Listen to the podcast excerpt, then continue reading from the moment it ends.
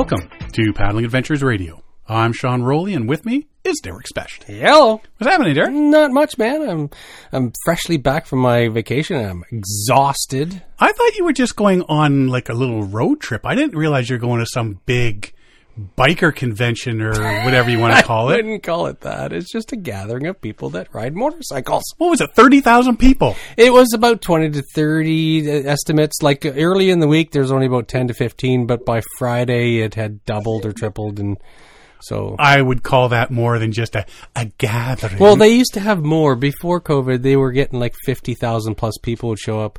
As it was, like it was, uh, the streets were lined with parked bikes, and man, some of the bikes were so nice. People put a lot of effort into the paint job and washing and polishing. And I got rained on during trip, and that's good enough for about a year with my bike without washing it. But yes, Derek was at a motorcycle gathering, just him and his close 30,000 friends. yes. Had a good time though? Uh, Yeah, mostly, mostly. It was hot. Yeah. It was so hot. It was 30 degrees. And plus you got a helmet and leathers and boots. And it's like, That's what I used to hate about riding was just- all the gear. it sucks the life out of you. Yeah. And that last couple days, we're up along St. Lawrence Seaway, you know, upper state New York, and it was down to 20 degrees. So it was, that was nice riding. Well, you were at, at Lake Placid for a while. We, yeah, first night was Lake pasta. That was cool. That was the first cool. night? The first night, yeah. Tuesday night. Oh, I thought you were further along than that. No, we stopped in Lake Placid first night. We were supposed to go to Montreal then. Change game plan. Ah, that's cool. Yeah. That's cool. Um, so you missed last week's show. I didn't miss it. Camper Christina was on. Uh, she took over for you. Yes. So I you're, appreciate you are that. replaceable. in a heartbeat. However, we were supposed to record another episode last week when you were off gallivanting, just you Yes. and your 30,000 closest friends. Yeah. Uh, but somebody decided that he would have knee issues and he couldn't um, join us. Who's? But this week he's joining the two. Oh of yeah, yeah, us. yeah. Okay, got it, got it. Oh, great memory, just a short one. No, I, I, uh, I, I, I didn't realize that the knee injury was that recent. Oh yeah, yeah. So joining us this week with his now that he knows what is going on with his knee, Dennis Rogers of Canoehound's Outdoor Adventure Show. How you doing, Dennis? Hey, I am doing fabulous. Welcome to the show. Yeah, yeah, thank you. Thank you very much. Man, I wish I was out there on a motorcycle or another motorcycle with you out there. That'd be cool.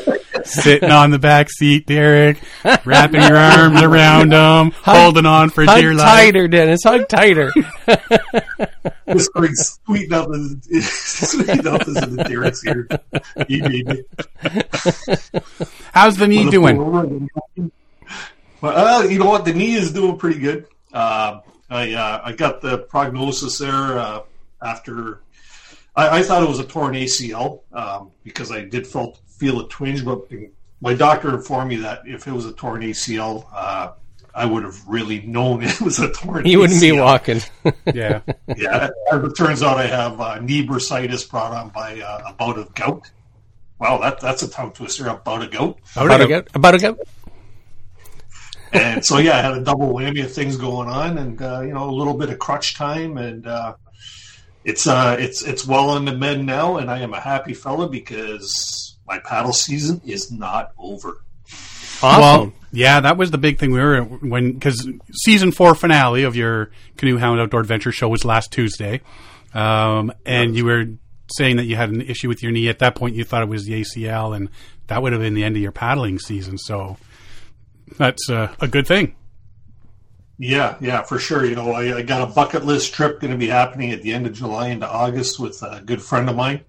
Actually, with like seven people, but uh, it's uh, you know, if, if that had had had to come off the board, I, I would have been pretty disappointed. That's for sure. Yeah. Well, with seven paddling friends, you'd think a couple of them would do the fireman's carry up and down the portages or something with you, or I know, right? because if, if they're if they're not willing to do They that, could take Dennis, you on are a they litter. really your friends? They could fashion a litter Well- at, at every portage. Hey, hey, you know what? It, it's funny because last year, uh, one of my trips there, uh, my regular August trip, I had gout in, in my foot, in my toe, And the same thing, nah, you're on your own, man. It's like, do I gotta hit the SOS button or what? Well, I, as I was mentioning to you before, I got a buddy that's um, drinking beer brings on his gout in his foot, so he's had to give up beer. I think I might give up my foot. Yeah, you know what? I, my beer consumption's really cut back a lot, and uh, you know, good friend breweries like uh, you know Muskoka Brewery and stuff like that. They they like to send me beer from time to time, and it's like I, I have to drink it because I like it. but no, you know what? Uh, beer beer brings it on, but I, I know exactly what my culprit is. It's not it's not the beer, it's not the red meat and all that stuff. I, I know darn well I, I just don't drink enough water. So I'm not I'm not flushing my system through enough to get rid of what is it, uric acid or whatever it is that causes gout, right? And uh, I've got it what three or four times in the last couple of years, which is way too many times in my books.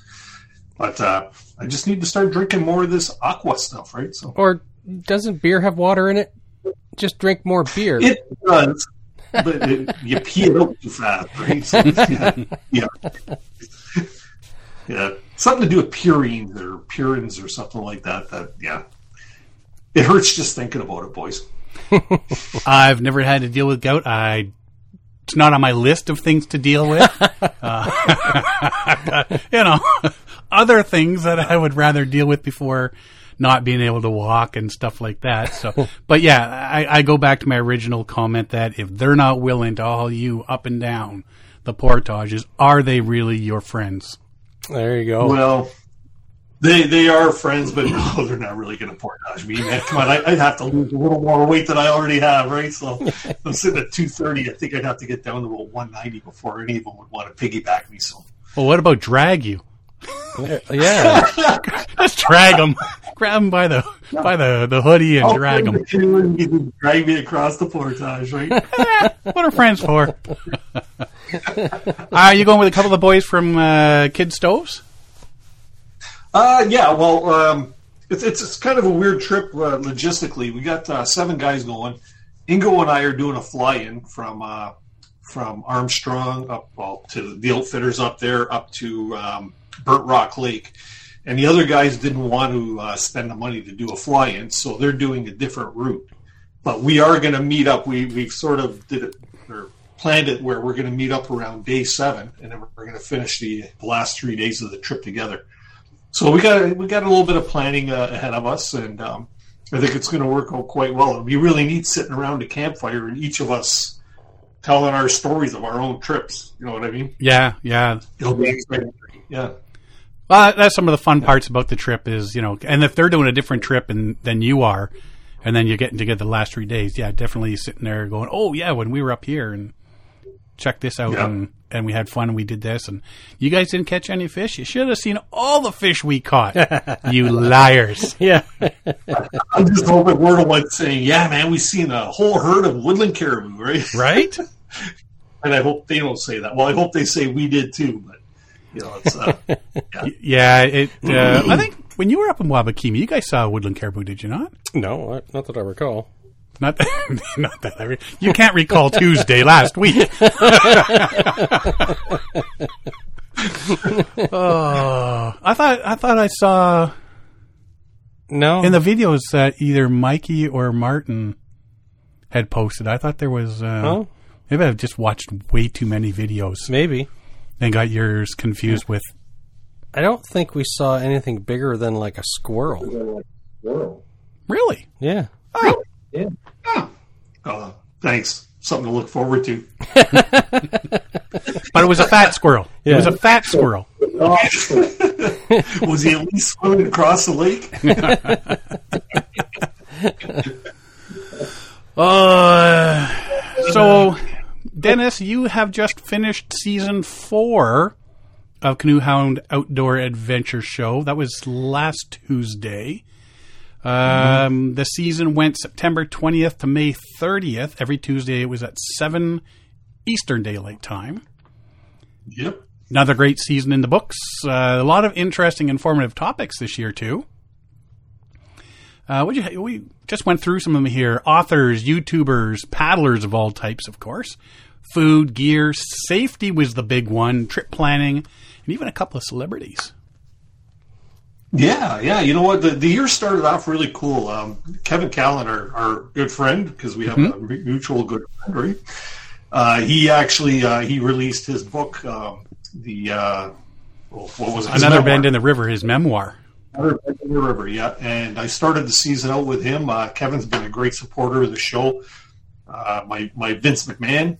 Um, no, There you go. Not the guy, the other one.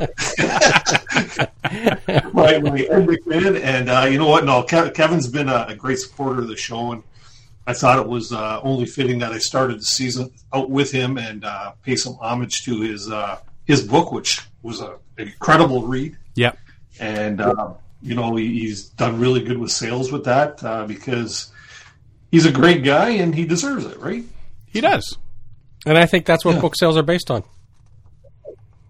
Yep, yeah, that, that is true. This is Yeah. true. yeah, no, we, we, we chatted with him about his book. I've, I've actually got a copy here and uh, read it, and it was very interesting. I mean, there's stuff. I mean, because we, like I say, we know we know him personally and hang out with him and stuff, and so there's stuff you've heard and him talk about and stuff. But there's other things in there that, you know, it's just like, oh, I didn't know that. I didn't know that. I didn't know that. So it, it very Yeah. interesting read, and it gives a, a a bit of a behind the scenes look at, at who Kevin is and why he is the way he is, and you know what makes him such a great guy to hang out with and stuff like that. So I was that was a good uh, good way to start your season. Yeah, yeah. I uh, I was super proud to do that for him and well for myself too, right? So yeah. Uh, your second guest of the season was also has a book out. So we were thought we thought maybe you were just going to become a a book club. A Derek, book club or a book promoter. yeah, Derek knows nothing about book clubs. No, no, I know all about book clubs. I just don't know about the words. the words inside. A book collector. Unbroken Spines will be my memoir. Jeez. well, he's got a library of thousand books which have never been read. He, he's got every picture memorized. Eh? exactly. kind of like me. Kind of like me. Uh, so your second guest of the year was uh, the winner of season nine, Alone, and he's an author of Thrive Long Term Wilderness Survival Guide. And I can never Yeah, pronounce was, his uh, last name properly. Yeah, we need your help to pronounce his name. Juan Juan Pablo Quiñonez. Quiñonez. Keonis. I know, He I know that's that- it, but it just doesn't Keonis. look right. I know, yeah. Uh, so yeah, he was on to discuss his um, adventures on uh, season nine there of Alone, which that was that was a tough one. What season are we at? Where are we at? Well, how many seasons are there now? I think they're at season eight hundred or something. Now. I think they're at season eleven right now. I Okay. Just seen on online there through uh, my streaming one of my streaming services. There's a uh, Alone Australia is going on. Or Oh, wow. Is finished. But I don't know if that's affiliated with the other Alone, but it's it, it looks very similar. So I don't know. But yeah, yeah, you know what? I, I kind of like having alone alone uh, contestants on because they're uh, they're you know it's it's a really cool show. I really enjoy watching it. Uh, you know, we've had we've had the Baird Boys on, as you know. Um, Yep. uh, Kielyn Marrone has been on, and a couple of others just to, to talk about their their times on the show, which is like I say because I'm a fan, right? Mhm. Yeah. yeah. It, it's it's one thing to you know, like we go out on our canoe trips and you know we we practice building fires with nothing but flint and steel, and some people do a bit of the bushcrafting and that sort of stuff. But to actually have to put that into um, effect out in the world to survive is something completely different. right? Yeah. Yeah, every, everybody says, "Oh, I could do that, not a problem," or "You should have done this," or "You should have done that," but you don't know until you're out there. You know, you confront yourself with a situation. Uh, they, I, I give them all credit, even the ones that tap out after a few days. You know, it's uh, there's usually a good reason for it. Mhm. Uh, you know, and it, it adds to the storyline, right? So somebody's got to be the first to leave. Right, and I mean that's you don't mind leaving halfway through, but you don't want to be that first one. Right? But even even when um, Survivor came out, Like, how many non paddling friends came up to you and said, you could do that? Yeah. Right? Yeah, my wife, my wife and daughters always tell me you should you should apply for Survivor. You should apply for Survivor. Go, no, no. I know exactly. You know, I, I couldn't do alone. I couldn't do Survivor. Well, I, maybe I could do either, but I know exactly what would take me out. And that's family. Yeah. I, I got I got my grandkids. I got my daughters. We're so close to the whole family here that uh, that that would be I, I'd be missing them. I'd be missing them. I I go away for a week or you know ten days on a canoe trip, and I'm already like can't wait to get home to see the wife. Can't wait to get home to see the grandkids. You know, so it's it's one of those things where family matters. So Not me.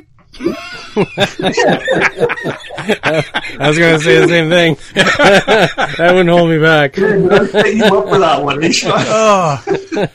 Day 400. What do you mean this overnight one? Can I stay longer? no, I'm just going to have to mow the lawn, shovel the driveway, shave the dog. I don't want to leave. Always, always nice to get away. Always nice to come home too. That's what I was saying. Yeah, that's that's that. I mean, that we say that about canoe trips as well. It's nice to be out there and on your trip and give yourself a break from the family. And when you get back, it's like, oh yeah, it's Yeah. it's nice to be Good back to be with back. them and. And st- until all the screaming and yelling, and whining and complaining starts. So he did 78 days to win. He's from Manitoba. Juan Pablo. Yeah, That's uh that's a Yeah, he's uh, he's, a, he's a Canadian boy. Yeah. yeah. Yep. Well, the Bairds, I think they did 75, did they not? I don't know. I'm pretty sure they were like 75. Has anybody ever I done can't full 100? I don't think That's don't usually what they limit it, cap it out at 100 or something, right? I would just make them go until they just can't go anymore. There, there was one guy. I think his name was Russell. That, that was the year that uh, that Kielyn Marrone was Marrone was on, and um, he he did over I think hundred days. Oh, wow. Yeah. Yeah, just, just drag it out. Just drag it out. But I'm not ready to go home yet. I got to go back to work if I go home. he probably had no family to go home to. I, I don't know, but you know what I mean. But maybe home life wasn't very good. you never know, right? yeah. Yeah. Why did your survivor out there for uh, for a year and a half? Yeah. Because I wanted to. I live in Alaska anyways. oh, jeez. Uh, super good camping podcast, Oh, Tim yes. and Pamela. They were on your third Yeah. show. We actually chatted with them. Uh, one of our episodes with them already aired, and uh, the other one, I'm not sure when it's going to. We did a two part uh, thing with them because there was just so much to talk about. See, you can't get a room full of podcasters talking.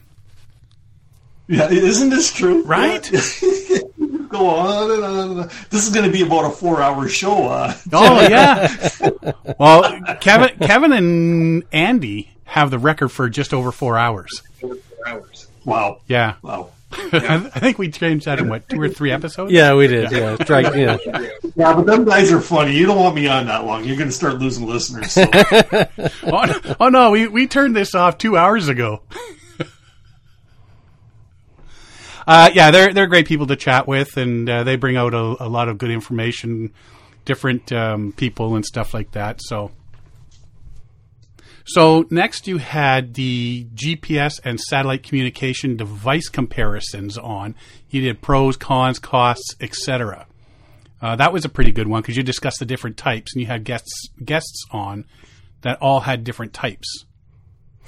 Did you Yeah, have? it gave everybody the opportunity to speak of you know the devices that they have, and like you said, uh, discuss the pro and cons, and maybe the importance of actually having a GPS or uh, you know uh, an SOS beacon in the backcountry when you're you know days in and needing help. Right. So it's always a good thing to have that. But uh, I, I found that the uh, the Zoleo and the Garmin devices seem to be the winner uh, for the most part. Not to say that the others are uh, inferior, but they all have different features and functions, right? So So what did people? a good show. What side of the fence did people come down on? Because I know that quite a few of the devices nowadays, I think only Spot X has its own keyboard. Everything else, actually, there's two of them have their own keyboard, but otherwise, you need uh, a smartphone as well to do the function. Well, okay, they all work independently, individually, without any connection with SOS. So you can do a rescue. But if you want to communicate with the rescuers, if there's information that wants to be traded back and forth, you need to connect it to a smartphone, or if you're just messaging people. So, did you have industry experts or just people who had different devices? So, as I recall, you put out the word saying, "Hey, who has the Azalea? Who has this?" And I, I remember from the time. So, how did you set up the interview? I kind of put it out there to uh, to YouTubers in the community and stuff or not even YouTubers, but I, I, posted it on Facebook to see who might want to be on the show first off to talk about their device. But I wanted to pick people that actually knew their devices pretty well because, you know, I just don't want somebody coming on and saying, yeah, I just picked up this enrichment, right? I, you have to know some of the functionality about it. Um, I had Jonathan Kelly from uh, uh, Lost Lakes on because he is a big Zoleo advocate and he really knows the device, right? So I, I tried to pick people that uh, that really knew the devices for the most part. Like uh, none of them claimed to be uh, professionals by any means, but they were just basically sharing the information and some of the pros and cons that they found through their usage. Because every one of these devices, probably we, we probably don't utilize them to their full potential. Um, you know, they, they have functionality that uh, that you're probably not even aware of or know how to use. But it's always good to know what the essentials are that you can utilize should you have an issue in the backcountry. So, yeah, I know yeah. I have the Spot and Derek has Zoleo.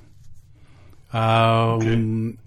I I actually had one of the original bricks uh, Spot units uh, that first came mm-hmm. out. There was no there was there was like um, an SOS button, a power button, a, a, a tracking button, and, and, a few preset messages. Yeah, yeah, yeah. You can, yeah, you had to go online to set your messages, and then you could hit that. You know, um, I'm I'm still alive. I'm good. I'm just being delayed or something like yeah. that, right?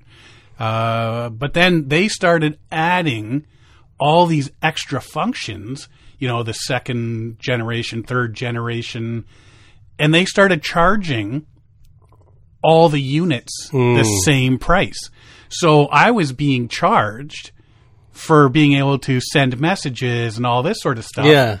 Um, and so at that point, I just called them up and said, uh, "Yeah, you can just cancel my subscription. Why am I paying for something that my my um, spot doesn't even do?" Honestly, I think their game plan was to push you into a upgraded a new device. One, and yeah. I told them what they could do, do with that idea.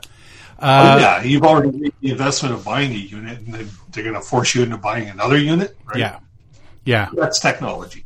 That's what they do. Yeah, yeah. I mean, it, it, it's it's yeah one thing to keep up, but the as long as when I press that button, help shows up, then why do I mm-hmm. need mm-hmm. to be communicating with? You know, like I, I didn't feel I needed to do all of that stuff. I pushed the button. Get your butt in your helicopter. Get out there.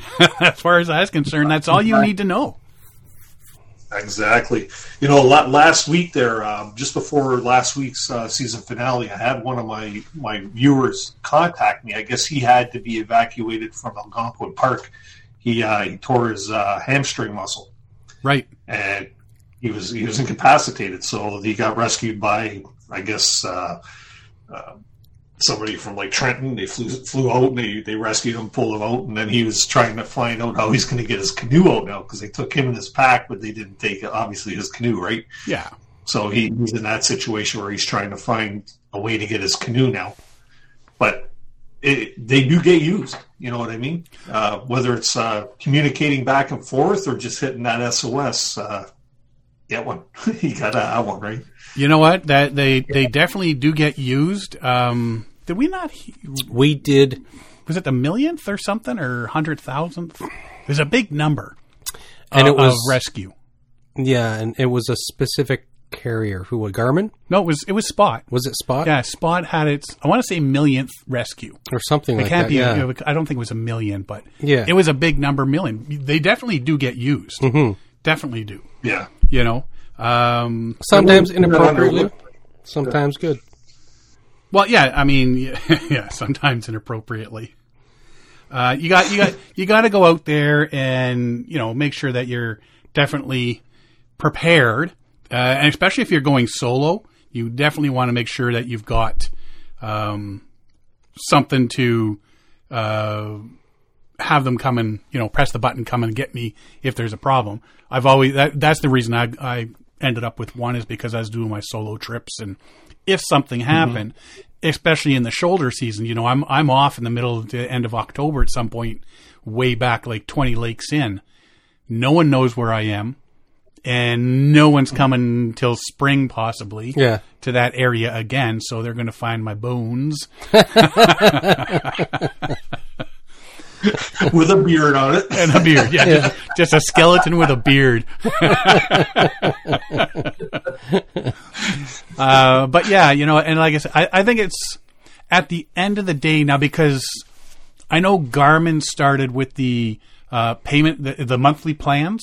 Mm-hmm. So if you're not doing winter camping or anything like that, you can suspend your account and then you can reinstate it um, come come spring. Yes. So you're not paying that fifteen dollars or whatever a month from say November to to April.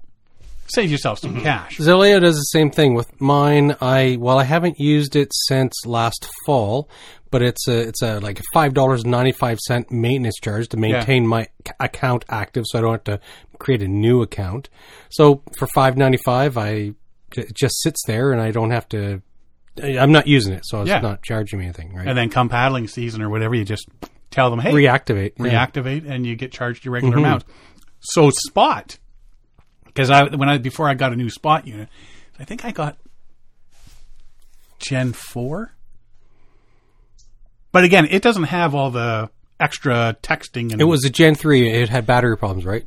no, no, no, Oh, it was, no. So, it I- was Gen it was 4. a Gen four. It was yeah. Gen four. Um, the Gen 4, I was looking at between that and a, and a Garmin InReach. And Spot started doing the same thing with the monthly subscription. Yeah. So I went back with Spot again.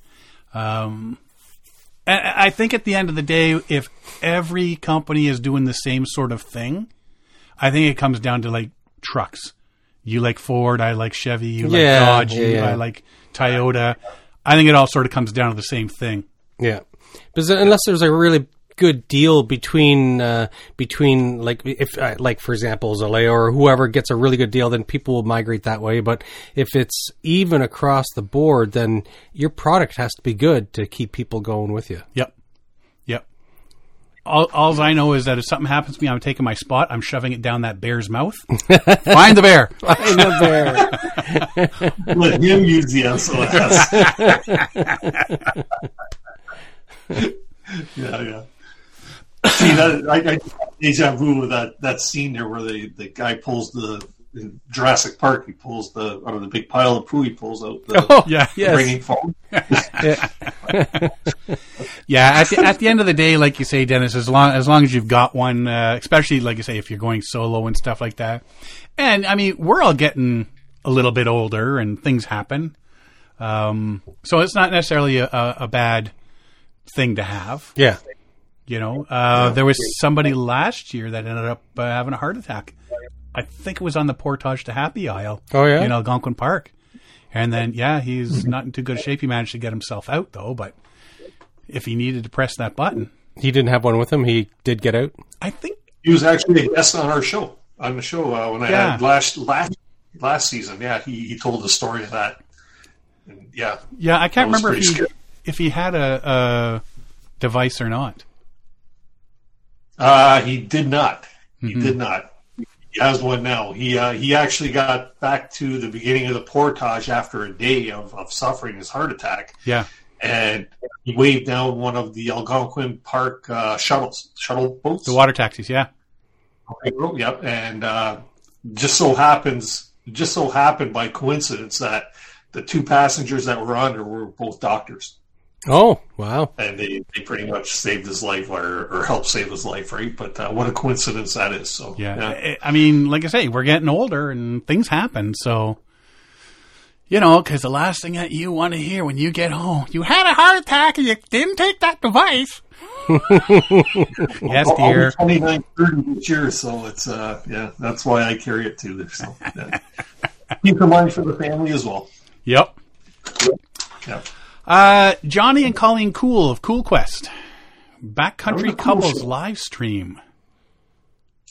They Yeah. were on. We we actually uh, just met them for the first time down at. Um, Uh, oh well, we we met them at uh, Quiet Adventure Symposium. Yep. And then we met. I met them again down at uh, Canoecopia. hmm Yeah. Yeah, yeah. That's the first time I met them too. Was at Canoecopia. That was, Yeah. uh, pretty cool. They're they're, It's always they're- neat meeting. Oh, it's, always great to meet new people, and, and they're a really nice couple, and uh, we're actually going to have them on and chit chat with them on, on here about backcountry couples and stuff because you know uh, Tracy's been coming out with me for uh, the last few years now, and you know I mean we've been going canoeing for for ages, Yeah. You know, and you you take Siobhan with you and the kids, Yeah, and we uh, that's we've always tripped ever since we've met. Uh, we always did backcountry trips. We got engaged in the backcountry, and so yeah, uh, Jonathan Ontario, Lost Lakes, Yep. and Xander Budnick. Yeah, my biggest show of the season. That was They're two, two strapping young lads. yeah. Big boys. Yep. Yeah. They uh they got the bromance going, right? Couple good guys. The bromance, yeah. Yeah. and Uh, that's self proclaimed. It's not me saying that. They they say that. So oh yeah, yeah. So they were on and and chit chatted. They're they're a couple of nice guys as well. Uh, quite knowledgeable about the backcountry. Mm hmm Yep. Yep. Um, you got uh, what was next here? Oh, winter camping special. Because you know we all do the winter camping now. It seems. We all do. Yeah, that's uh that's all the fad right now, right? The last few years, that- yeah. Yeah, I, I I've done a winter camping special each year that I've done. The, Oh, uh, have you? Yeah, I, I I'll- uh, unfortunately we record the uh, the uh, we record the same night that you record. So we, I uh, unfortunately, I don't often get to see the the live show and stuff. But uh, it's uh, th- that winter camp special sounds like it would have been pretty interesting. Like you, you had quite a few really awesome guests on, and uh, and so it would have been interesting to the the learning that would have came out of an episode like that. Because the one thing that I always liked about uh, about gathering with people and camping with new people is it's all the new stuff that you can learn. It's uh, it's uh, I think that's one of the the most exciting things is like to learn how other people do things or what kind of tricks and of the trade that they have for backcountry camping, winter camping, summer camping, and all that. So it, it uh, I I I'm gonna have to go back and watch this episode. Yeah, you know, when I when I do these uh, winter camping episodes and, and any, any of the uh, the ones where you know they're learning opportunities, I I do them for myself. to be quite honest. Uh, to me, to me uh, many of the shows that I do, I, they're it's just about me trying to to learn. Like like you, you guys do the same thing, right? You uh, you ask the questions uh, that you want to you want to learn about or Exactly. know about. We're not even Yeah, considering so- our listeners. We it's all for us. Yeah, well, all for us. I, I- maybe I shouldn't say it that way, but it, it's a great learning opportunity. It- it be, um, and it, it just uh, it, it makes my life easier in the backcountry when I get to learn how to stay warm out there, or you know how to set up a tent, or whatever it might be. You know the gear and stuff like that. So yeah, that's uh, that's that's why I like doing those types of shows. Yeah, all the little tips and tricks that you may not know of. You know, the next time you're out there, you go, "Oh, hey, I remember on such and such had mentioned this," and you give it a whirl, and it's like, "Oh, that's It's a game changer. That's a game changer." Yeah, yeah. and of course, David Yeah, Bain you- is you- on there. Yep. Yeah, you get a lot of tidbits of information from people that you don't even know. I've had viewers actually send me emails on, you know, tips on how to keep a tent warm using, you know, reflectors underneath your stove or uh, a reflector attached to your stovepipe, you know, just to reflect that little e- bit of extra heat, you know, uh, Yeah. putting a fan at the top of your tent to drive heat back down to the floor, you know, and get rid of that whole uh, cold, what's the saying? Cold, cold, no, no, warm nose, cold toes? Is that yes. Yeah. Yeah. Yeah. Yeah, because it, Yeah. it layers out. Uh, what is that called? It's uh, stratifies. The air stratifies in the tent. Hot air Right, rises. yeah. Yes. I want the top bunk. exactly. well, you know, we got in our big old circus tent there. We've got the um, uh, disco beds, which are like bunk beds, It's like a couple of cots that are set up as bunk beds. So Tracy's on the Okay. top one. So I know if I'm starting to freeze, she's starting to get cool. Yeah. So I just reach out and throw more wood onto the fire. If I'm warm, I know she's hot. Mm-hmm. If I'm baking, she's going to yell at me any second to turn the stove down. down. it's no hair burning, right? Yeah. Oh, yeah. It's not mine. Oh, yeah, it's not my hair, that's for sure. Um, holiday gift ideas for the outdoorsy person. Because, you know, Christmas was coming at this point, yes. right? And a, couple, a couple uh, episodes after that, you actually did your Christmas holiday special um, Yeah. there as well. So uh, that's that's pretty cool too because you start to look at you know you, you mention all these little things that people say oh you try this try this buy this buy this if such and such is a paddler do this you know and you start looking at things going oh maybe I should give one of those a try exactly. you know and and it turn it turns into a bit of a you know oh you, you need a new air mattress well there's this one here and i like it because of this this this this and this. And then sometimes it turns into other discussions. Well yeah i like this one but i this is what i don't like about it. So you can sort of make up from people that have tried them. Yes. you're getting you know rather because you can go and, and look at all the the reviews on a on an online show or uh site. Yep. but you don't know if it's real or if you know they're just paying somebody to say, "Oh, this is an awesome piece of gear," right? Yeah. Yeah, So here from because they got one. for free, Right? Yeah. yeah.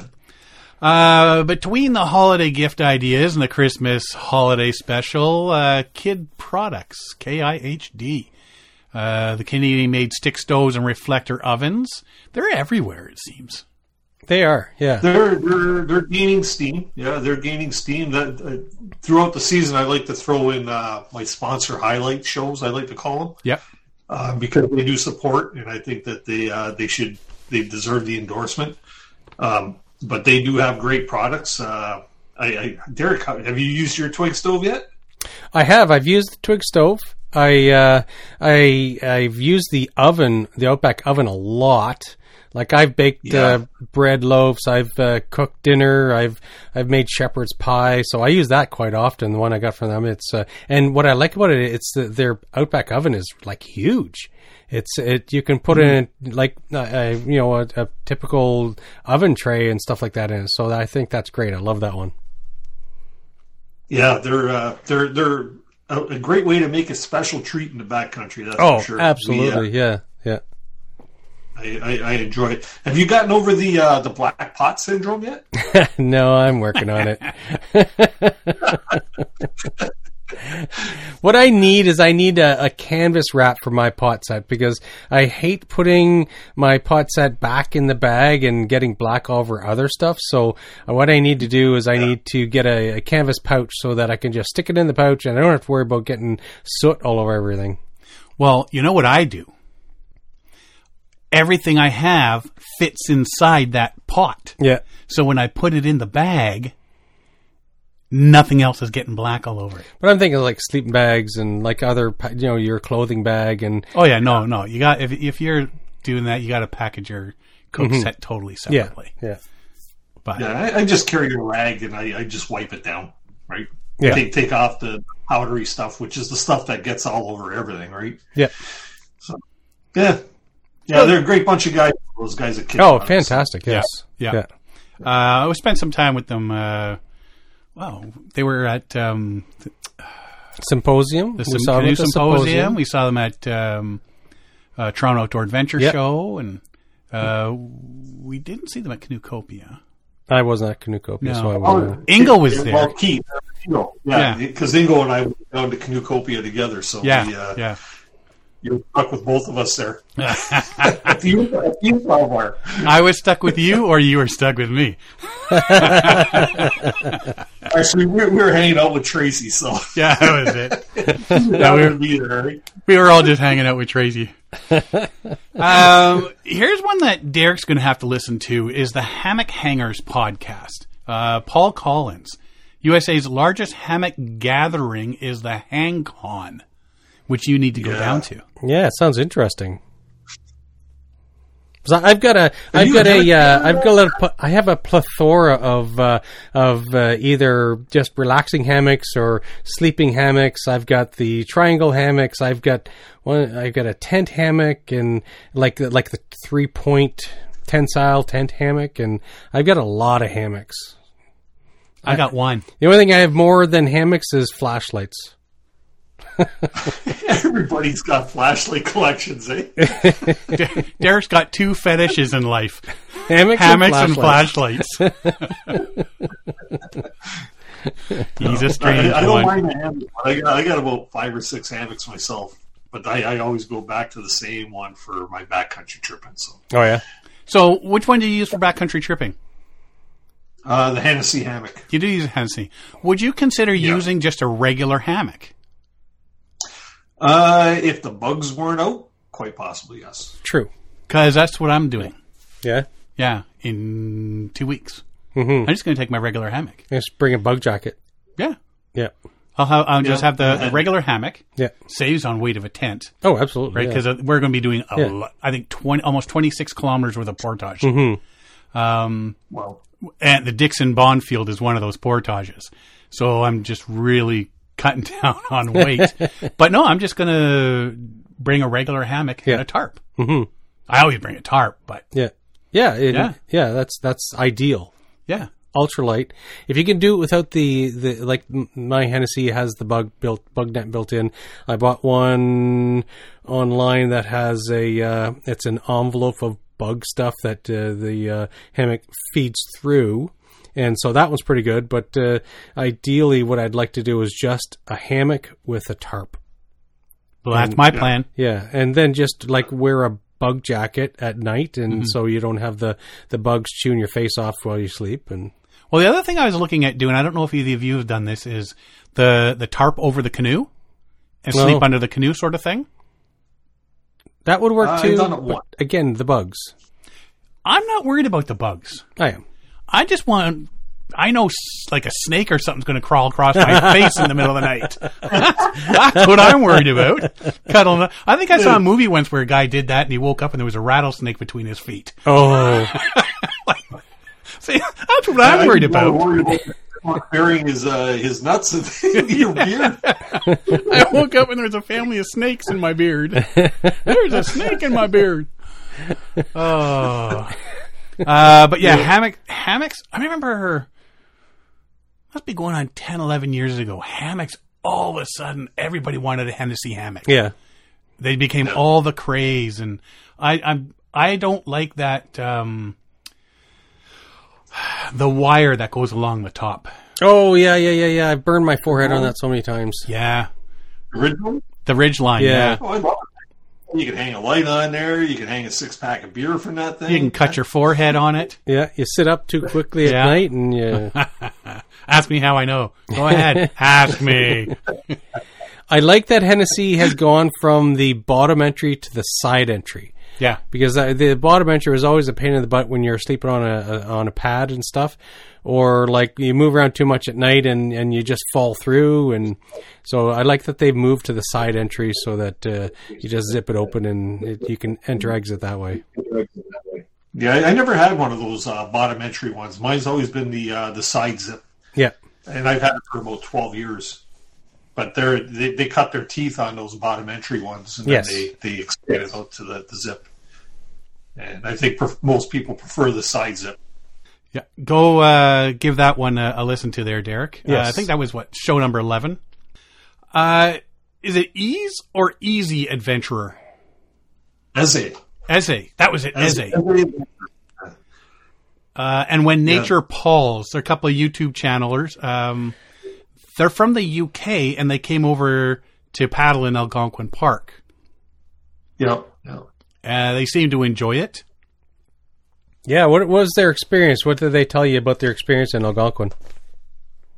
Well, there there were four of them. There were four four guys that uh, three of them are YouTubers and one was a buddy, and they uh, they all decided to come over here for like you know one of their bucket list trips. And yeah, so they organized this whole thing. They flew on down here and they they experienced it. And if you if you've ever watched my live stream, I always talk about uh, collaboration videos and, and watching uh, the perspective of different YouTube, YouTubers or or people out there paddling and their take on the trip. So each one of them had their own series on on their Algonquin adventure, and it was really cool to watch their perspectives. Right, and they they actually did a good enough job that they hardly had each other in their own videos. So at first, if you didn't know that they they did this together, um, it, it'd be kind of hard to to know and compare their videos. You know what I mean? Right. But uh, uh, Paul and um, Eze, they, they were on the show and they, they absolutely loved it. They loved Algonquin Park. To, I guess they don't have that same type of environment to be paddling over in the UK, No. right? So for them to come down here, we, we take it for granted. Yeah, it's all Yes. Algonquin Park. Heck, I don't even want to go there, right? I know it's it's a like we do take it for granted. I do uh, like it's right in our backyard, and uh, and we I, I'm often surprised when I hear about people saying that oh, uh, it's my you know somebody in in in Europe or whatever saying it's my bucket trip to go to Algonquin Park, and it's like oh. Is it really that special? But I know it's special, but it's I didn't think it's world renowned. Yeah. Oh yeah. Yeah. People come all It's over Europe and stuff come yeah, and it's amazing. yeah. Yeah. You know, I, I guess uh, no, Ger- Ger- like people from Germany love to come Yep. for this type of thing. They to come down and experience all that stuff because they have none of that down there, right? yeah. yeah.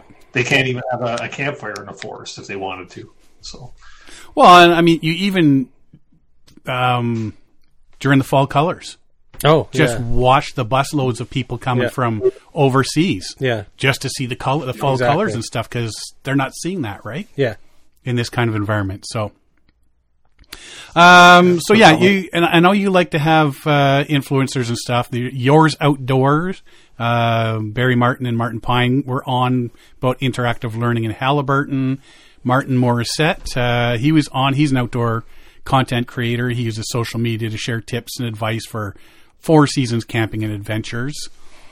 Uh, then you, this, I'm thinking this is probably your most controversial one of the year. Oh, PFD and was- boater safety. Yeah, I remember hearing about that one. yeah, you know what? That there, uh, that show just to bring awareness. Um, the show, the show was brought on uh, based on Camper Christina receiving an award for being sort of an ambassador for wearing PFDs. Yeah. and how she promotes it so much in her videos. Uh, so I reached out to her, and uh, she helped orchestrate this show and put it together, putting me in contact with a bunch of people, all the guests that were on the show. Uh, Sergeant Moffat from the OPP, and uh, amongst others. And you know the the whole premise of the show was like you know just talking about PFDs and you know why you should wear them, and you know there's like I guess legislation that they're trying to push through where they're trying to make it mandatory that you actually have to wear your PFD, uh, not just have, be sitting on it or or whatever. But uh, they want to make it mandatory, and that that I think that sentence alone right there caused a whole uproar. Like Yeah. just like the old oh I have to wear my light or my my my seatbelt. Yes. back in, Yeah. in the seventies or whatever yeah. It was the same type of thing. And I'll tell you, there were some comments on that video. Uh, you would have to go back and read them because there's strings and strings of, of comments, uh, pros and cons, and you know the, the what do you call it? Uh, the conspiracy theories Yes. and the whole nine yards. It got it got a little crazy, and I just sat in the dark and I just sort of listened along. I didn't want to. I, I didn't want to say anything positive or negative. I just wanted to let everybody explain themselves the way they thought best fit, and uh, then finally, the dust settled. Well, you know, we we saw that one, and um, a lot of stuff was going on, and it's sort of we ended up doing our own. It yeah, it Version of it this. prompted us to discuss it because Yeah. it was it was such a big controversy at the time, which surprised us. I didn't think people were going to be so, uh, you know, you know, vo- their voices are so loud about it. It's like why? It's it makes sense to wear uh, your life jacket, right? Mm-hmm. So, but yeah, Well, and I mean, and you know, like I say, we were we were talking about that, and as social media influencers and you know, Responsibility. re- it's our responsibility to uh, educate people on this. And I was up in Temagami a couple weeks back, um, and I was going out in the canoe for, for to do some fishing, and I had my dry suit on, and, and a couple people were looking at me like, "Why are you wearing your dry suit?" And I said, "Well, I can't not practice what I preach." Yeah. And I'm telling telling them at this time of year you got to dress for the water temperature, not the air temperature. I, I can't then go out there and, and not be, uh, you know, wearing my my uh, dry suit sort of thing. And this the same with the PFDs. There's uh, so many new people out there paddling now that if they see some of these social media influ- influencers going out there who've been doing this for years and they're not wearing a PFD, they're going to, oh, well, if they can do that without a PFD, I guess I don't need to wear Yeah. mine. If you want to do it while you're off camera, fill your booties. But as a, as you have the responsibility to, to show people this is what you need to do. And even if, if you aren't doing it, you should at least be saying, you know what, I'm not wearing my PFD right now. Realistically, I should be. Something make make some sort of disclaimer. Uh, we actually talked about um, same with bike helmets. Right now, bike helmets. If you're under a certain age, you have to wear a bike helmet. If you're over that age, you don't have to wear it, but it's recommended. So do the same thing with life jackets. If you're looking at making it law, you have to wear one. Then start it that way, because by the time those little eight-year-old kids are are 20, they're so used to wearing it. Mm-hmm. You know, and my I know one of the big things was well when it's 500 degrees outside, I'm not wearing my life jacket because it's too hot. Well, 500 degrees outside, that's all I'm wearing is my life jacket. Get that image out of your head. oh, oh, oh my god! You should see me strutting down the portage. I, I think during that show, uh, one of the best comments come from Marty Morissette when he uh, when he popped in for his little bit of time and said that uh, he considers his life jacket as part of the paddling uniform. Definitely. You know what I mean? And, uh, you know, people go bowling, they put on a bowling shirt. You know, uh, you go golfing, you got the the tacky pants. Right? You go, you go, uh, you, you go paddling or or or stand up paddle boarding or kayaking because it's not just the canoe the canoe community. Put on your life jacket. Consider it part of your. Uh, Part of your uniform while you're out there paddling. You know, Yeah. we all got Fjällräven pants right? Yeah. To go out there and play in the bush. Well, why not have a PFD that you wear and find a comfortable one because they're not all uncomfortable. Yeah. I got I got a nice Salis and Gava, and that thing I'll tell you, I put that on and it, it feels like uh it feels like it's there. It's just, it fits. It feels good, right? So Yeah, you, you definitely, you definitely have. To, I mean, we grew up outdoors, and my parents and grandparents always made sure we have life jackets on. So it, it, it's odd for me to not have a life jacket Yeah. on once I'm out on that water. Yep, exactly. Me too. I may unzip it half, Yeah. or something that's Get some really hot, airflow, just to get some airflow. Uh, you know, when I can't even stand my own smell at that point because I'm just sweating so much. But it's zipped up. It's the the latches are done Yeah. um, yeah, it, it, it feels weird being out on the water without a life jacket on. Yeah. It really does because that's how I grew up. You always had it on. Yeah, and I carry snacks on mine. I've got a, I've got a knife attached to mine. I've Yeah. got it's so I'm geared up. whistle, the knife. Yeah, so I'm used stuff. It's Yeah. it's useful. It's like a, it's like my like my Batman utility belt in the backcountry. I one of my pockets has uh, a pair of forcep clamps. Yeah, That's for reaching down a pike's mouth to get that hook out. hook out. Yeah, I got the same thing. Right? Yeah, Yeah, I, I, I think, you know, at the end of the day, it comes up to everybody's own responsibility and, and, and whatnot, um, and, and how they feel comfortable, I guess. But I, I really don't see why this is such an issue. I know. Yeah, You know, it's a safety device. It is. You know, you, you mentioned it at the top of talking about this topic um, about you know it's it, as social media people that are in the forefront that that people are watching us. You got to lead by example. That that, Yeah. that that's the way I feel about it. You have to lead by example. I, I know of a couple of uh, YouTubers that are actually friends, and they've been pumping out videos in the wintertime and and you know summertime, whatever it is, and they're not wearing a PFD. Like you only see it in, under under inner inner vessel, right? And to me, that that's sending the wrong message. Yeah. You know what I mean? Yeah. Yeah, you got you got to lead by example. Especially now when there's been such an uptick in the number of people getting out on the water since COVID happened. All the new people out there. All yeah. the new people that are watching all these videos to get their information. And if, if you're watching some of these people, oh, well, I guess life jackets are just if you feel like it. yeah. You know, and it's it really sending the wrong information, and something's going to happen if it hasn't already. Mm-hmm. You know, so Because you don't have to be a weak swimmer to need it. Like uh you can you can overturn in rapids and whack your head, or you can just out you know doing whatever on the water, and you for whatever reason the sunstroke, you lose consciousness, fall overboard. Like that, this is gonna is gonna help you, right? Yeah. And and it's in, mm-hmm. in cold water, that first shock when all your muscles seize up, it's like, well, do you really want your last gasp to be underwater because you didn't have a life jacket on? And when Tom Thomson had that rope, his fishing line accidentally He wrapped around his have ankles, and he fell in. If he was wearing his life jacket, So th- that's your take, but some people think he was murdered. murder! it was murder. Red rum, red rum. Yeah, I think that Sergeant Moffat said that they never recovered a body that was wearing a life jacket. There you go. yeah, Yeah. That makes sense. yeah. Yeah. So, so- Yep. Uh, the following week we had a nice little Valentine's Day special, didn't we? Backcountry Yeah, couples yeah, and we- why nature is important to them and their relationships. Yeah, yeah. We had a we had a few of my favorite YouTubers on to talk about that. Uh, Tunis and Brittany Richards were on. Um, uh, Alex and Jess from Tents and Timbers. Uh, backcountry uh, uh, backcountry couple. Um, uh, oh my goodness, I'm brain fart here. Uh, Jay and Sherry from uh, backcountry. See, it's a good thing Tracy and I weren't uh, on because Divorce Lake would have come up in the conversation. yeah. Kevin Callan was just on Divorce Lake there a couple weeks back. Or I guess last week. Oh yeah.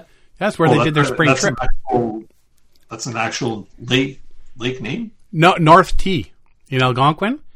Every time Oh, we've been okay. on it, the wind and the waves Yeah. have been so high.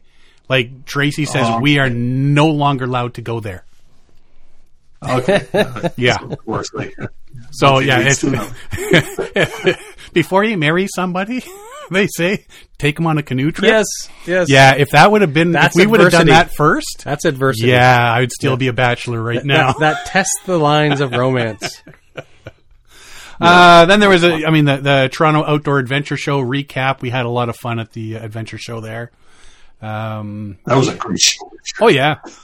Uh, well, I was, I was, I did my, uh, my chit chat there and, um, kid stoves and that were right there.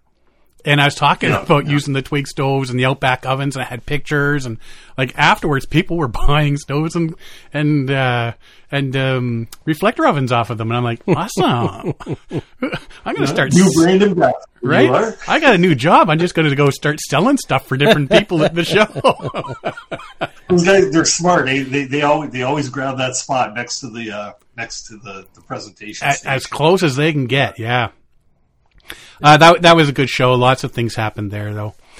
Uh, Paddleheads Adam and Ben, a couple of YouTube guys, and they're right into the fishing. yeah, yeah. They're they're they're they're a funny couple. Well, not couple, couple guys. Couple of guys. Another bromance. they're- they're hilarious. Uh, you know what? They're very charismatic. Um, you know, and they, they I, I can't get over. They had that fishing competition with Kevin Callan and uh, Speedo Man. Yep. And that that was a big topic uh, during the season finale because they, they were on. Uh, they they made an appearance in the season finale show, and that whole thing with the, the fishing tournament with Kevin Callan come up, of course, and Kevin popped back in, and they back and forth arguing. Yeah. Who's got the biggest? Who's got the most? And yeah. yeah, yeah. You get a bunch of fishermen together, and they'll fight over every little thing to make sure they're they're the top fishermen. Yeah. for sure. Uh, after that, you had Survivor Man Les Stroud. That was a good one. Yeah, no, That's amazing. Yeah, that's the second time Les has been on the show. He was on last year. Mhm. Uh, this show, last year's show, we focused more on Survivor Man.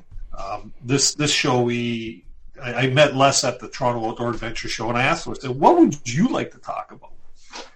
I said, "I'm sure everybody just wants to talk Survivor Man." And he says, "You know, I'd love to talk about my Wild Harvest show, and I'd love to talk about my new kids book, and uh, he's got a VR game coming out. He's got a few other things on the go, and his music. Um, he's very, very into his music, right? So we uh, that's what we focused the show on was all the things that he wanted to talk about, and it was a it was a great evening. Uh, real honor to have Les on again, just you know based on his celebrity status, and uh, yeah, fun show, fun show, very well uh, watched. Um, but yeah, it's uh you know like I say, you get somebody like that on that's uh you know being on TV. Yeah. Yes, exactly. Seen Yeah. on TV. Yeah. Yeah. But Yeah, it's and, it's uh, it's nice to hear more than just Survivor Man. Yeah, yeah, And that's, Bigfoot. that's been done for years, right? Survivor Man, Survivor Man, right? So, and like I say, we already covered all that stuff in last year's episode with him, but Mm-hmm. uh, it was a it was a fun episode. Uh, I'm really glad to have had Les on again. Like I say, to me, it's a privilege to be able to have somebody like that on the show. So, Yeah. yeah, Uh, your next two ones, uh, Friends of Wabakimi and Wabakimi Canoe Trip Planning, and then Spring Canoe Trip Planning and Safety. This time of year, that's perfect type of um, shows to have because this is what we're doing right now. We're planning Exactly. all our, our shows, right? exactly. Yeah, And for you, there you go.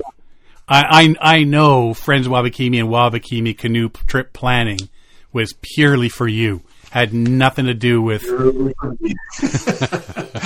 yeah, that okay. That, that was my selfishness coming into play there. Yeah, you know, I, don't know if either one of you have ever planned a trip to Wabakimi, but you know what? It's not easy. Um, they, the resources for trying to plan a trip there are pretty limited. But uh, these these people who have a love for uh, Wabakimi, being the friends of Wabakimi, um, you know, they're they're putting together resources of maps and guidebooks and stuff like that that uh, is making it a lot easier, right? And then you throw in the, the mix of having like uh, Bruce from uh, Wabakimi Outfitters and or you know some of the other outfitters in that area, they make it a little easier to be able to plan a trip up there because it's so remote, it's so wilderness, it's uh, it, it there's not a lot of resource for it. So anything you can get, um, grab it while you can, right? So Right. So yeah, so you made the most of that one, that's for sure. yeah, yeah, yeah, that really helped. And I'm still I'm still using it. Re- As a matter of fact, I became a friend of Wabakimi, so you know, support the cause. May as well. Yeah, Derek was up in Wabakimi there, and uh, you what? Just they told you when, where, and showed up. Yeah, yeah, yeah.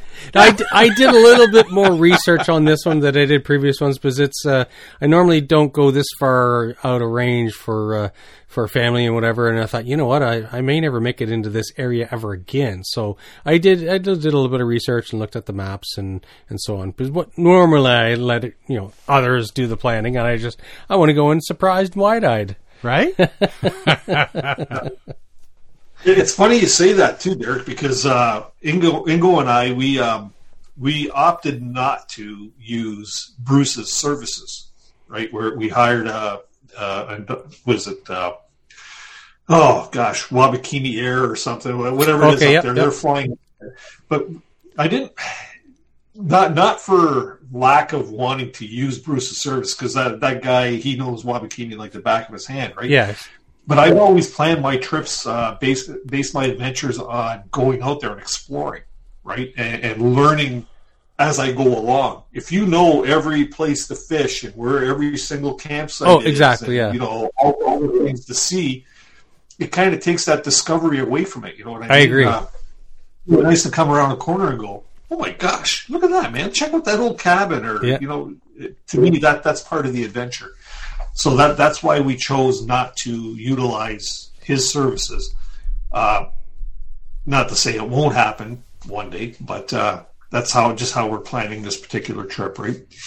See, I, I want to know where all the fish are. So I, for the most part, when it comes to a place like that, I want to make sure I don't miss something. Yeah. I when I'm there, it's like you know, I come back. Hey, did you check out the uh, this old thing or that dam or that old cabin? It's like what? Where? Yeah. Nobody told me about that. well, and things when we go to Temagami, I look at Jeff's maps because he's listed a whole bunch of places where there's like petroglyphs and Yes. stuff like that. Yeah. I'd hate to be all the way up in uh, Wabakimi and then find out, oh yeah, you went by like the biggest wall painting known to mankind. I didn't know. Well, well, that that stuff I do want to know, but I, Yeah. I, I like for fishing. Yeah, I don't- love catching fish. yeah. If I if I if I get blank because I picked the wrong spot, then like you know, so be it, right? We're ten feet over. It could have been, you know, the honey hole type of thing, right? yeah. But to me, that doesn't matter. I, I like I like the I like to be able to try and find this stuff. Like we're going to check out Wendell uh, Beckwith's cabins, and Yes. you know, there, there's all the little touristy things you got to see up there. Of course, we're we're going up there. That's why we're going up. But I, I want to discover some of it for myself as well. Yeah. You saw, you saw his cabin, right? We did. We saw the cabin. Yeah. He's not there. Yeah, he's not there anymore. Hasn't been for a while. he was out at the time. Hope he left me a couple beers though. yeah. Uh, uh, Will Collins, Buffalo Roamer podcast. Uh, he's paddled the Mississippi from source to sea and the Yukon River. Yeah. You had him Yeah, he's on. uh, he's got stories to tell. That's for sure. Uh, he also has a great podcast as well. You know, does a lot of the same type of things that you guys do and I do, and um, yeah, he uh, he's making a mark down there. Uh, more more more in the southern states, right? Mhm. But uh, yeah, he's got a great little podcast going there as well. Good. Uh, Nick Gordon. I met Nick for the first time at Canoecopia. He's now outdoors. He does guided backpacking, canoeing, winter camping trips, wilderness training, all that sort of stuff. Great guy. Yeah, yeah, he's uh, he he does a lot. He does a lot, uh, and some really unique uh, trips as well too. So Yeah, yeah he he does one. Uh, I think is it the base camp of Everest? Oh yeah. yeah, yeah, Yeah. He, he Very does cool. he does that there. He doesn't do the whole exploration all the way up. He also does a lot of stuff down in Peru. Yeah, I yeah, had trips down there. yeah. Those be, he does some pretty cool stuff there. So yeah, now outdoors. We're I was actually talking to him uh, about getting on the show and chat chit chatting with him about stuff. Uh, I'm, I'm actually nibbling on some of the. Remember those? oh, the Skittles. Yeah, Tracy still got some upstairs, left upstairs. The Skittles. Yeah, Yeah, I, and I Christina's touch on a few down here. Christina's big uh, alpaca hat. Oh, Yeah. I brought those across the border for them from uh, from Nick, and Yeah. uh, yeah, it looks like a big old big Buffalo old head. Yeah, big old buffalo head.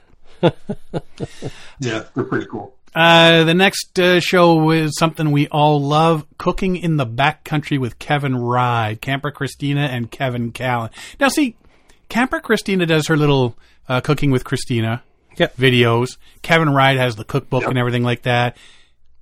Kevin Callan, Yeah. How did he fit into this how mix? does he fit into the mix? Have you have you not seen him cook on his videos? I've seen He's him. like the king of food up there, and they do all these food cooking competitions with uh, with his uh, buddy Tim and you know Speedo Man and whoever See, else. I see people cooking, but I don't actually remember anything exceptional from Kevin.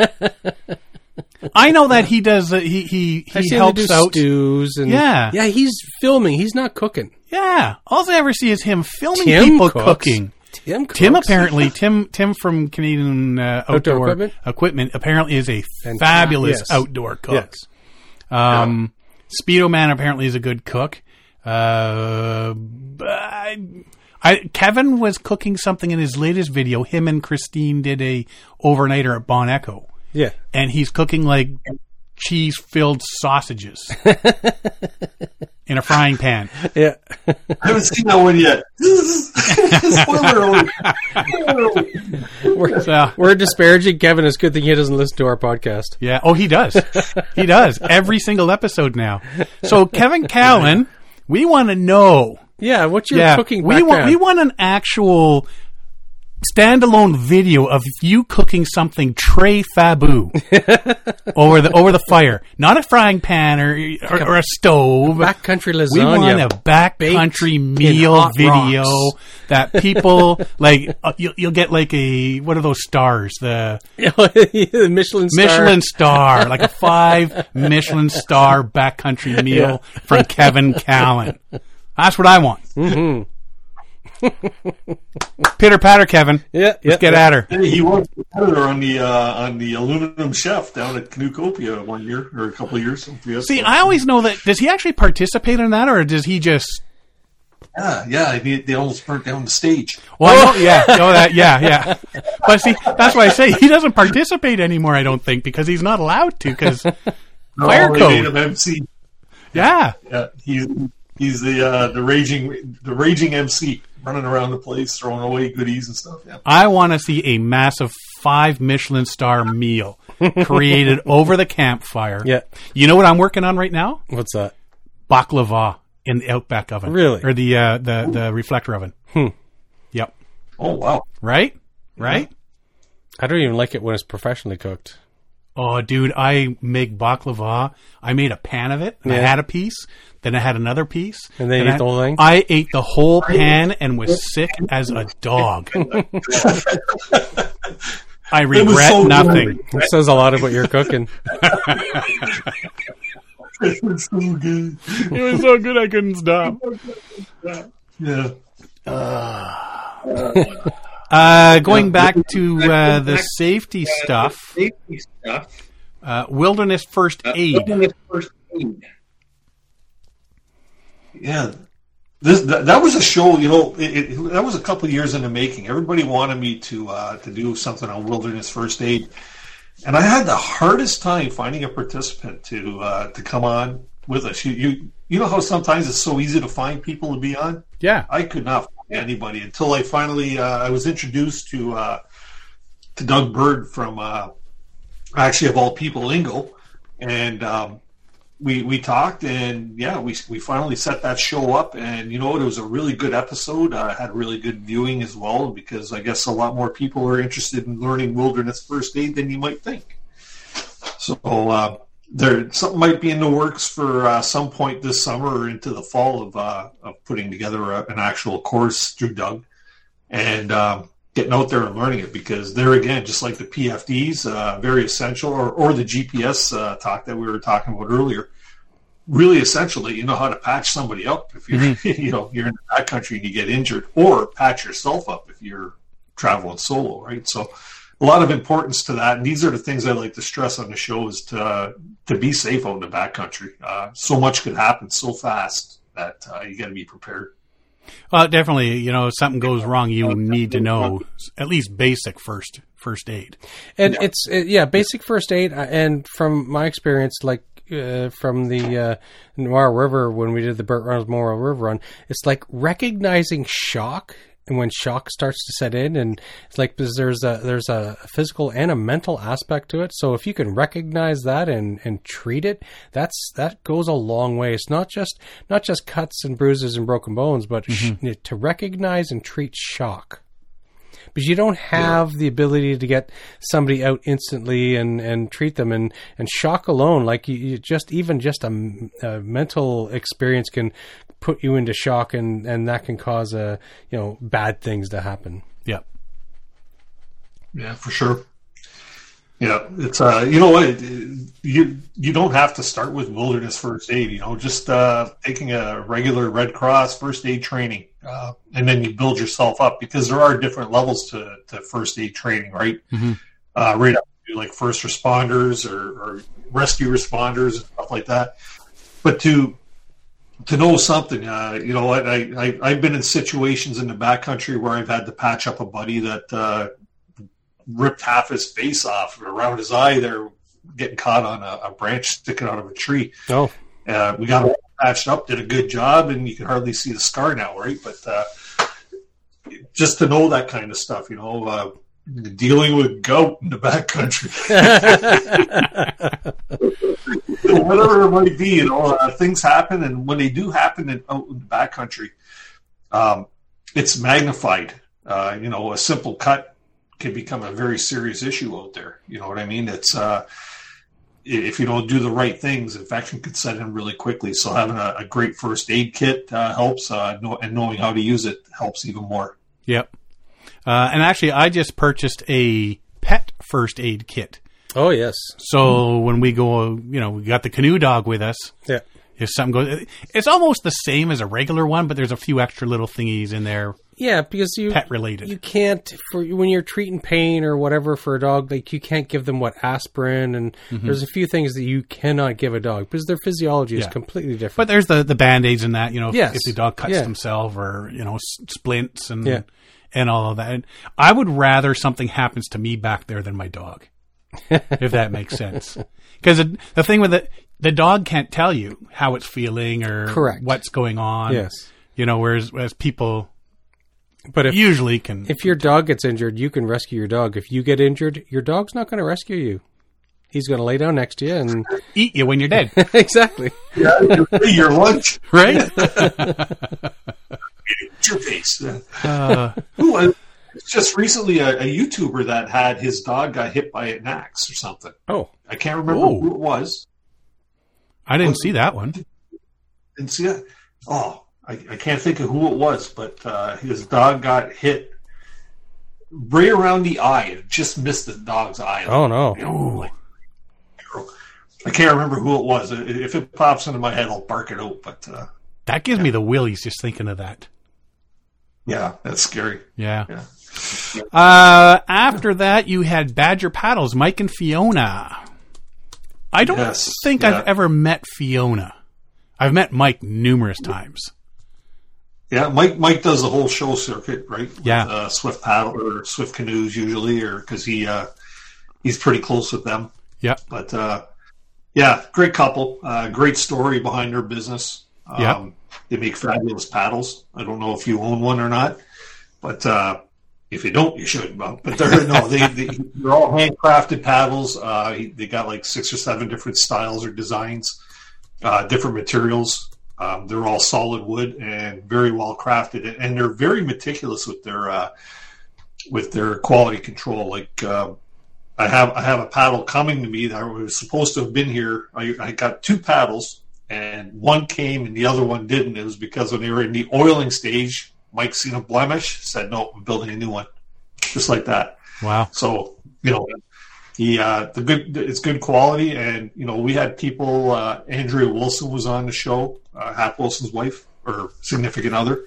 Um, who else was on that show? Uh, Preston Sear was on as well. Uh, Kevin Callan, of course, because they come out with a commemorative Happy Camper paddle, Right. Uh, that are limited numbers, and yeah, they, they all they all speak uh, very highly of, of Badger, so they, they make some good stuff.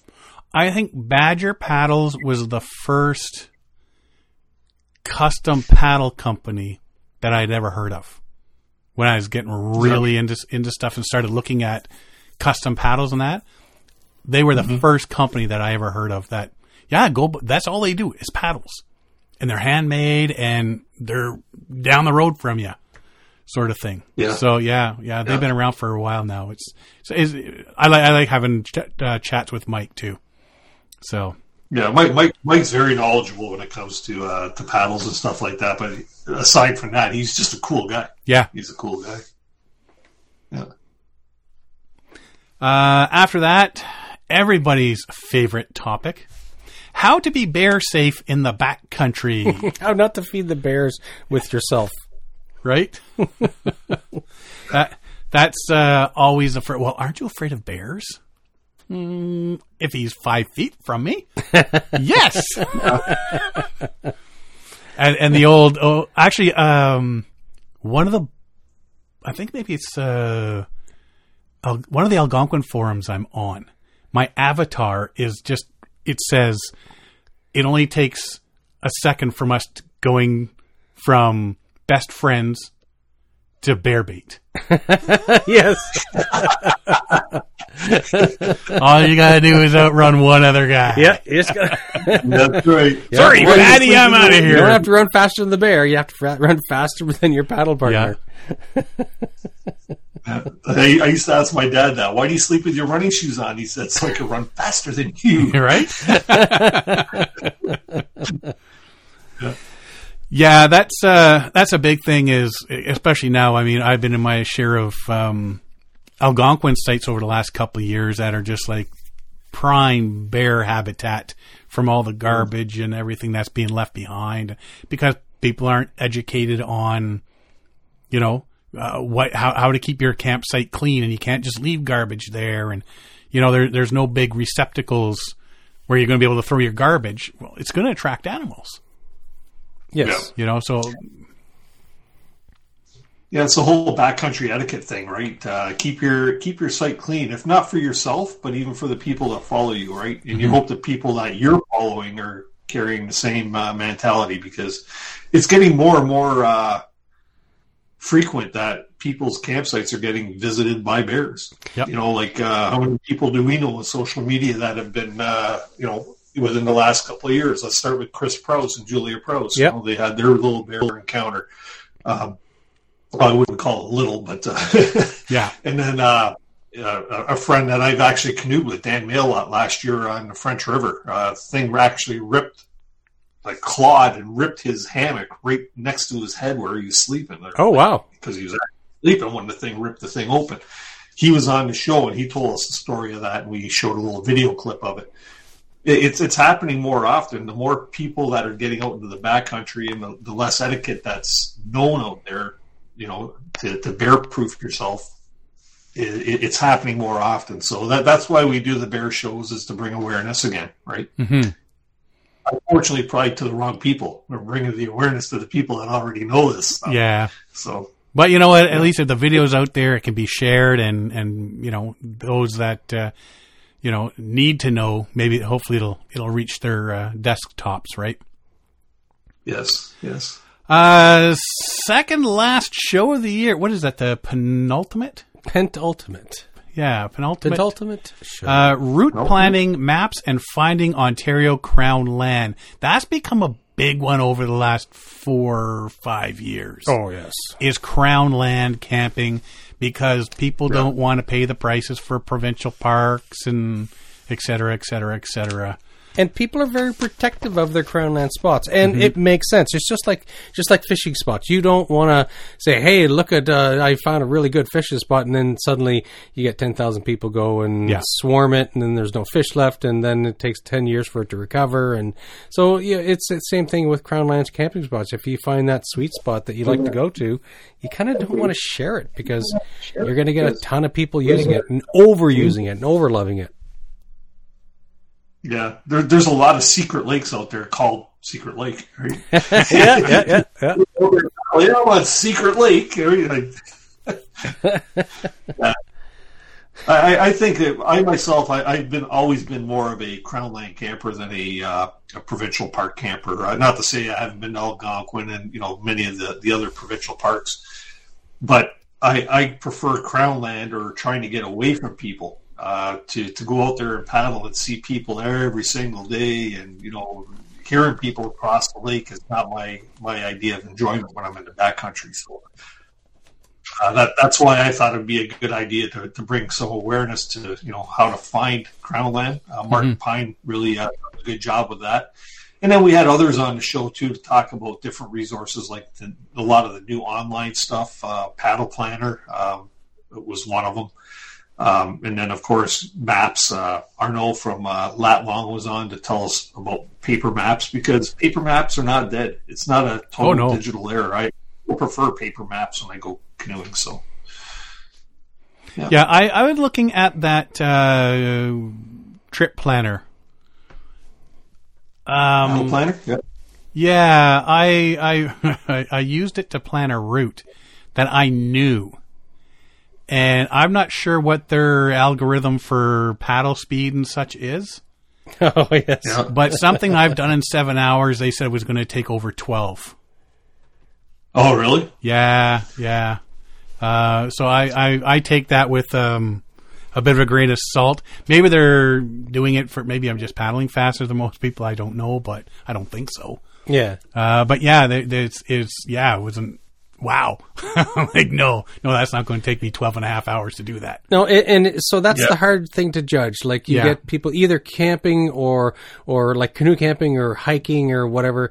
Like oftentimes you see like a, a hiking map and and it'll say you know a four hour hike round trip route and it's like and I'll do it in an hour and a half it's like okay I'm not that fast so they what they do is they try to do it for the lowest common denominator the the the people who are the slow ones right Yeah. so that's what it's based on Have to be. Mm-hmm.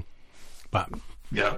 oh, Yeah. you know what? It, it still gives you a good uh, idea of, ballpark yeah, yeah, ballpark. So, Uh, Jeff, uh, when he did his Jeff's maps, he had a he had multiple ways of showing route times and stuff, and I really like the way he mapped his out. yeah. Yeah. I guess there's no real science there, really. There's it's just you got you gotta take it with a grain of salt, right? Yeah. Yeah. Yeah. Yeah. Yeah. Yeah. Uh, and then your season finale last week. Yeah. It was a fun evening. I was in pain. it was a painful show. It was. No, I, you know what? It was. Uh, I always do the season finale as sort of a recap uh, on the season. Bring back many of our past guests. Uh, invite uh, some of the viewers on the panel there just to talk about uh, what they thought of the season or what some of their favorite shows were. And uh, it's more of a just a gathering of friends uh, to enjoy the evening actually had a uh, a member a channel member swag giveaway which was worth like 750 bucks Holy cow. Uh, that was won by uh, michael schertzberg uh, you'll be happy with uh, some of the stuff he's getting there and uh, yeah then we finished the evening off spent some time in the green room and i had to excuse myself because i had a boo-boo so Had a big boo boo. so it, it looked like it was a really good season four this year for you. Uh, is there going to be a season five? Five. There is going to be a season five. Yeah, I, uh, I did announce that in the uh, the finale. Um, a lot of people thought there wasn't going to be a season four because you know you, you guys obviously don't experience this being you know closing in on 400 episodes, but uh, sometimes uh, you can get a little bit burnt out doing what you do. Uh, it was really easy during the whole COVID era because I had nothing but time on my hands to put together shows and, and set them all up and you know build itineraries for them and seek out guests. But now that uh, you know co- the COVID era is over, uh, there's a you know I'm I'm back to work. I'm a business owner, so you know I, I have to work in the business, uh, family, and you know there, there's so many more commitments that it gets harder to plan these things. So I'm working on a couple things where I can actually uh, rely on a couple other people, um, quite possibly, uh, you know, and, and in helping to set up shows and things like that. Uh, just like you, the way you pay uh, Derek, you know, the, the high wage there to help you uh, Yep. co-host this show. It's a shame the So tax company uh, takes all his money, though. yeah, yeah, yeah. You know, so you know, I, I gotta, I'm gonna give out half my wages and half a zero zero, right?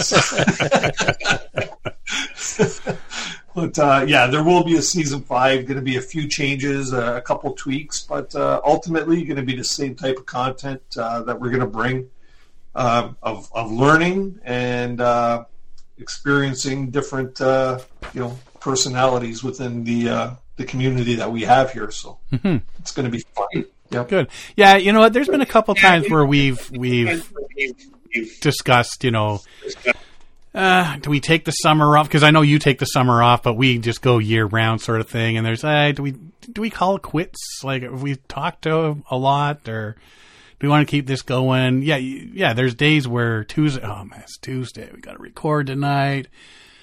I don't feel like it. You know, yeah. I, I I understand fully what you're talking about. You just get that little burnout, but then you do the show, and you're like, yeah, I'm glad we just did that show, and you know, Exactly. Yeah. yeah. Yeah. There, there's never regrets after the show. No, no, Never regrets after the show. no. Uh, you know what? And the, one of the things is we got so much going on around the house, like outdoors right now. You know, redoing our backyard and and, and all that sort of stuff. And you're like, okay, I gotta re- I gotta research one night, then I gotta record one night, and I gotta edit one night. And, I mean, there's three right off the bat. You know, three nights after work, sort of thing Yeah. is is done. And then you're just like, I got all these things I gotta do, and but we still enjoy doing it. Derek's showing up, hopefully showing up with beer, and Yeah. You know. See, I have nobody bringing me beer like that. You're lucky. You're a lucky man. Ah, I tell you, you haven't had some of the beers he's brought. Some were mistakes, but most were winners. yes, at least he does own up to the fact that some were mistakes. Uh, all these videos, all four seasons are up on your YouTube channel. Canoehound's Outdoor Adventure Show on YouTube. Uh, like I say, season one, two, three, and four are all up there. There's also other videos of paddling trips, the uh, do-it-yourself projects, gear reviews, and, and lots more that you have up there as well. It's not just these shows. Uh, besides Wabakimi, what other plans you got for paddling this year? Um, according to my wife, not much. no, you know, our, our summer has filled right up. Uh, I think Canada Day weekend, I'll probably be getting out for uh, Canada Day weekend. Not quite sure where. I'm, I'm not much of a planner when it comes to trips. The fact that I'm planning Wabakimi so far in advance is really big for me because sometimes I like to fly off the cuff, right? It's like I can pull together my maps and, uh, and all my trip planning within a couple of days. Uh, I went to QE2 over the May 2 4 weekend, and I, I didn't decide I was going to QE2 until the day before I left. right? So it, it, was, it was one of those things. I had the maps. I wanted to go to uh, Haliburton Highlands because I'd never really paddled there before. Fire bands all over the place there. Uh, same with uh, with uh, the Kawarthas, right? Yep. And Frontenac area, and then the QE2 had no fire bands, so I went there. I, I just said, okay, I'm going there. And, you know, it was a nice, uh, what, three and a half hour drive for me to get there. Never been there before. Had a great two, uh, what, three days, two nights. Be just me and the dog. So, like I say, my, my trip planning, I, I don't necessarily plan far. It's off the cuff half the time. Yeah. So Well, we still got to get out this year for a day paddle at least. we do. Yes. We do. And I, you know what? I owe you guys still a huge uh, apology, but both you, you and uh, Derek there, because we had plans last year and Canoehound messed it up. And I, I'll make it up to you, boys. I'll you just can't you. trust your local canoe hounds anymore. Remember back in the day when you could trust them? Yes, I know. I, I really felt like the dirty stuff that could come out of your shorts sometimes. ah, it, it happens. It's happened with us as well. So yeah, we, we definitely got to set up a day to come down your way and do a bit of uh, a paddling. Welland River. Yeah, see, we'll get out there. Uh, so to end it here, where can listeners find out more about you? What's all the social media Canoehound has? Uh, well, besides the uh, uh, YouTube uh, being Canoehound Adventures, I, the best way to, to, to keep track of things would be on Facebook at Canoehound's Outdoor Adventure Show, um, or on Instagram as well, Canoehound Adventures, and I also have a website, uh, canoehoundadventures.ca. So Excellent. I think we'll put uh, some links to those as, on Yes. our social media there, so people can find you and uh, check out what you got. Especially your go back and find your uh, four seasons worth of videos to watch. Lots Yeah, of yeah, information. stay- stay away season one. It, it was really hokey. Like we had four hour live streams and stuff. Hey, just friends, internet friends, right on on the show. hey, Yeah, that's how you get started. Yeah, I, you know what? I go. I've gone back and I've listened to our very first episode. We had Carolyn Hislop and Kevin Callan on our very, and we recorded it in the Canoe Museum. Oh yes. I remember that. I remember that. I listened to that episode. I'm thinking I pick out so. Oh my god! Listen, to, listen to that audio. It is horrible. Do you know who else was an unintentional guest? You'll Yes. remember, but we had an unintentional guest on that first episode. And if you listen in the background, you can hear Johnny and his boy. yeah, Johnny Stinson and his son Hiker. yeah. They were there, and this is before we even knew them. Yeah. Uh, but right. yeah, we, we were chatting one day about it, and you can hear this little kid having a ball behind us. And I know at, at the time we were probably thinking, "Can you shut that kid up? we're recording here. we're recording crappily, but we're recording." yes, we're trying. And yeah, it, we were chatting years later there, and we figured it out that yeah, Yeah. that was Johnny and his son Hiker. Yeah. and That's like, that's hilarious. just hilarious. Small world. That's a small. Yeah. Uh, anything else you want to talk about tonight?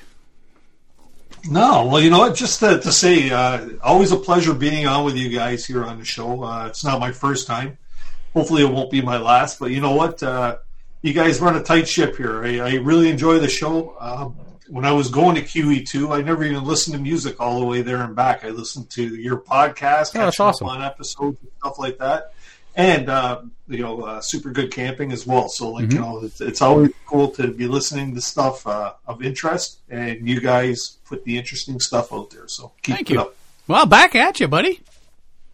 You know, we, we unfortunately don't get to participate much in your show on Tuesday nights because Not live, yeah. not live because you know we're we're doing this. But when Derek's away gallivanting somewhere or whatever, uh, or we've got to record on a different night for whatever reason, one of us will pop on and we can follow through and totally enjoy uh, Canoehound's Outdoor Adventure Show and participate. I really enjoy being able to type on the side live as things are going on to ask questions or Yeah, yeah, yeah. say hello to people I usually don't get to say hello to and and all that sort of thing. Which uh, love that that aspect of it all.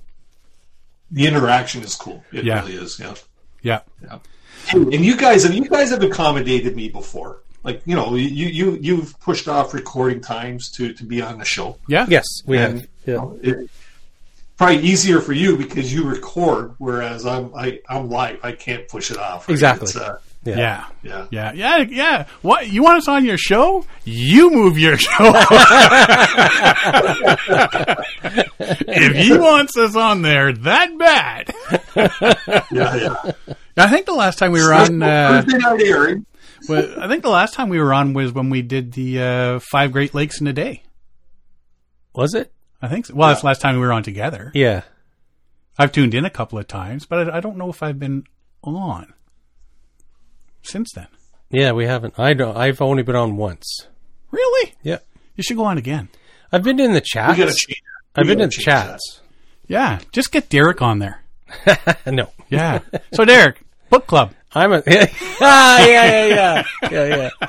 Sink my boat with that you one. laugh. You laugh. We're, we're gonna we're probably gonna do a show one time on books. You talked about the early early on in the episode here that uh, well you know you thought this was going to be a book club. You never know. We'll do a show on that one day because there's a lot of interesting reads out there. Let me tell you, the hundred books I own. Haven't read a single one, but I'll tell you the hundred books I own. I do. I do have a lot of books. Uh, well, Dennis, thank you very much for coming on this week, and uh, I'm glad things worked out. And hopefully, your knees better before any of your big trips come up, and doesn't don't hold you back from any of your summer paddling because season's begun, buddy. You know it. Thanks for having me on, boys. It's been a fun time. Not a problem. Uh, you got anything else, Derek? I have nothing to add. Really? You- Why not? what, what, what- I can talk about my motorcycle trip did you again. did you not prepare anything while you were out motorcycling around the countryside? no, I did not. See, see, Dennis, this is what I'm dealing with here. This is what, this is why he gets paid in large zeros. we all. Don't we all? There are so many zeros on his paycheck. There's not room for any other numbers. Yeah. My Google timeline is interesting now. It says two countries, 47 cities. And so I was just looking at that earlier today. It was like my, your monthly report that comes from Google, ti your timeline. Oh, I don't get one of those Oh, why not? because I don't care. I didn't sign up for it. They just sent it to me. Do they really? Yeah. I get screen time on my phone. Oh. Your monthly screen time, but I don't get a Google. Do you log into Google? oh no, because it keeps saying sign in. No. Yeah. See, I, I sign in and I have a premium package. I, I pay for no commercials, no ads. Ah, you're one of those guys. YouTube Red. Not me. Give me all my uh, give me all my ads. Yeah. Yeah, there's nothing like I I love nothing more than waiting for that skip ads button to come up and the trying to time it the second it appears. I never click see that. it. Never I do. see it. I do. You don't know what you're missing. you don't know what you're missing because you're missing it. yes. awesome.